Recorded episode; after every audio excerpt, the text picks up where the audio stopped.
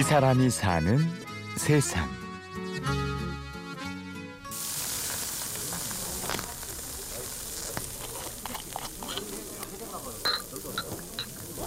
마장동 우선 신선하고요 고기가 그리고 대한민국에서 제일 큰 유통 시장을 갖고 있기 때문에 소비자가 뭐 어디서 오셔도 신선하고 질 좋은 고기를 구입해서 이제 드실 수가 있습니다. 가격도 저렴하고요.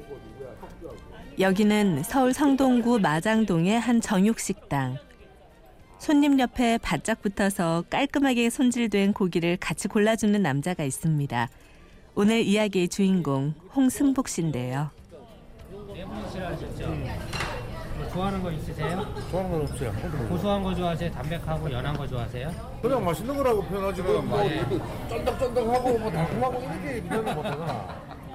저는 등심이라고 합니다. 모든 일이 그렇듯 승복 씨가 처음 식당 일을 시작했을 때도 결코 만만치는 않았습니다. 이제 식당 설거지서부터 이제 일을 시작을 했었습니다. 어느 정도 경력이 쌓이면 냉면 기술을 배우고 고기 기술을 배우고 전체적인 운영이나 예 맞습니다. 이게 선후배 관계가 좀 철저하고요. 사실 잘 안 가르쳐 주거든요 선배님들이. 어떨 때는 뭐 심하게는 뭐 국자로 이렇게 진짜 맞아가면서 하는 경우도 있습니다. 예, 쉽게 얻을 수 있는 건 없다고 생각을 해요. 고생 끝에 낙이 온다고 참고 견뎌내면 뭐 좋은 날이 옵니다. 그렇게 설거지를 하고 냉면을 말고 고기를 써는 단계까지 거쳐 이제는 마장동을 대표하는 고기 전문가가 된 승복 씨. 멀리 일본에서도 승복 씨의 고기 맛을 잊지 못해서 찾아오는 사람이 있다고 해요. 저 같은 경우는 이제 여기 일본 손님들이 많이 오시는데요. 재차 방문하시는 경우가 거의 많아요. 그래서 또 다른 손님을 모시고 오시고 하면 제가 또 일본에 갔을 때 나의 가이드를 해주겠냐 하면 고맙게도 감사히도 해주겠다고 어, 일본에 꼭 놀러 오면 연락하시라고 그런 분들이 많더라고요. 너무 전 그런 데 대해서 보람을 느끼고 이쿠라 데스까? 아, 니야쿠가라무 13,000원. 이 와중에도 이런 손님들은 꼭 있다고 하는데요.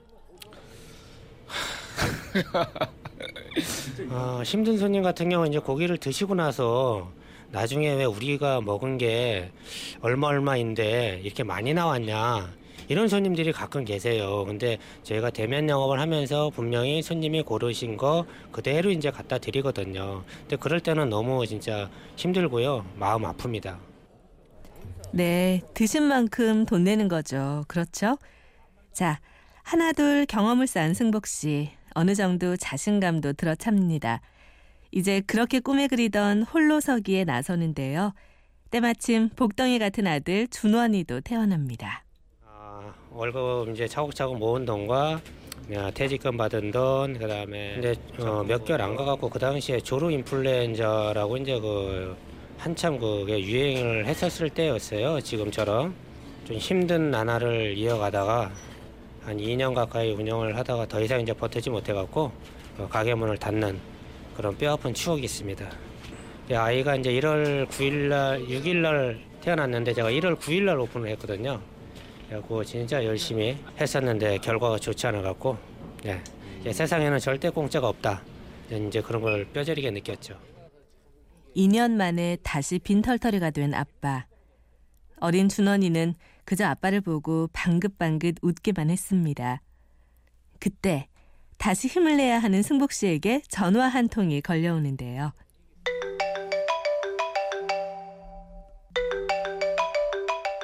아, 제가 이제 지금 이 업소에서 일하는 게 사실상 그 제가 처음에 건물을 올리면서 오픈을 시켰던 이제 그 매장이에요. 여기 사장님도 먼저 이제 알고 있었던 관계였고 저한테 연락이 와서 사람을 소개시켜 달라고 하는 그 연락이 왔을 때 그럼 제가 가면 어떻겠냐고 이제 얘기를 했더니 그럼 너무 좋아하시더라고요. 그래서 다시 친정집에서 일을 하는 아 그때 너무 감사했고요. 또 저를 또 인정해 주시는구나 하고 그렇게 고기를 처음 시작했던 곳, 꿈을 키울 수 있던 곳, 친정인 마장동 고기촌에서 새 출발을 합니다. 그리고 그곳에는 든든한 동료들도 기다리고 있었습니다. 보니까 경험이 많아서 그런지 모든 일을 볼 때 전체적으로 봐가지고 제가 같이 일하는 사람 멋진 남자예요. 곽병주 씨. 제가 보조입니다. 보조. 내 가게처럼 음, 바지런하시고 아껴주시고 열심히 하시고 그리고 여러 손님들한테 친절하시고 예 특히 외국 분들이 오시면 꼭 찾으신답니다. 승복 씨에게 마장동은 어떤 곳일까요? 홍승복이라는 사람을 신뢰를 주고 신뢰를 받는 그런 공간이었다고 저는 생각을 합니다. 지금도 이제 시장 나가면 여러 아주머니 또 30년 뭐 40년 하시는 장사하시는 사장님들 이렇게 여러분들과 꺼리낌 없이 뭐 커피 한 잔 먹고 차 한 잔 먹고 이야기 나눌 수 있는 마장동이라는 곳은 저에게 참저 보람 있고 어, 즐거움이 있는 곳이다 이렇게 생각을 합니다. 승복 씨는 마장동에서 다시 소박한 꿈을 키웁니다. 어린 나이가 아니기 때문에 더 이상 일어서는 안 될 나이고 시기적으로도 안정된 직장 생활을 하면서 어, 나중에 경제적인 거나 모든 여건이 맞았을 때 조그만한 가게라도 하나 할 수 있으면 그게 큰 저의 그 꿈으로 지금 생각하고 있습니다. 승보가 열심히 살자. 이상입니다.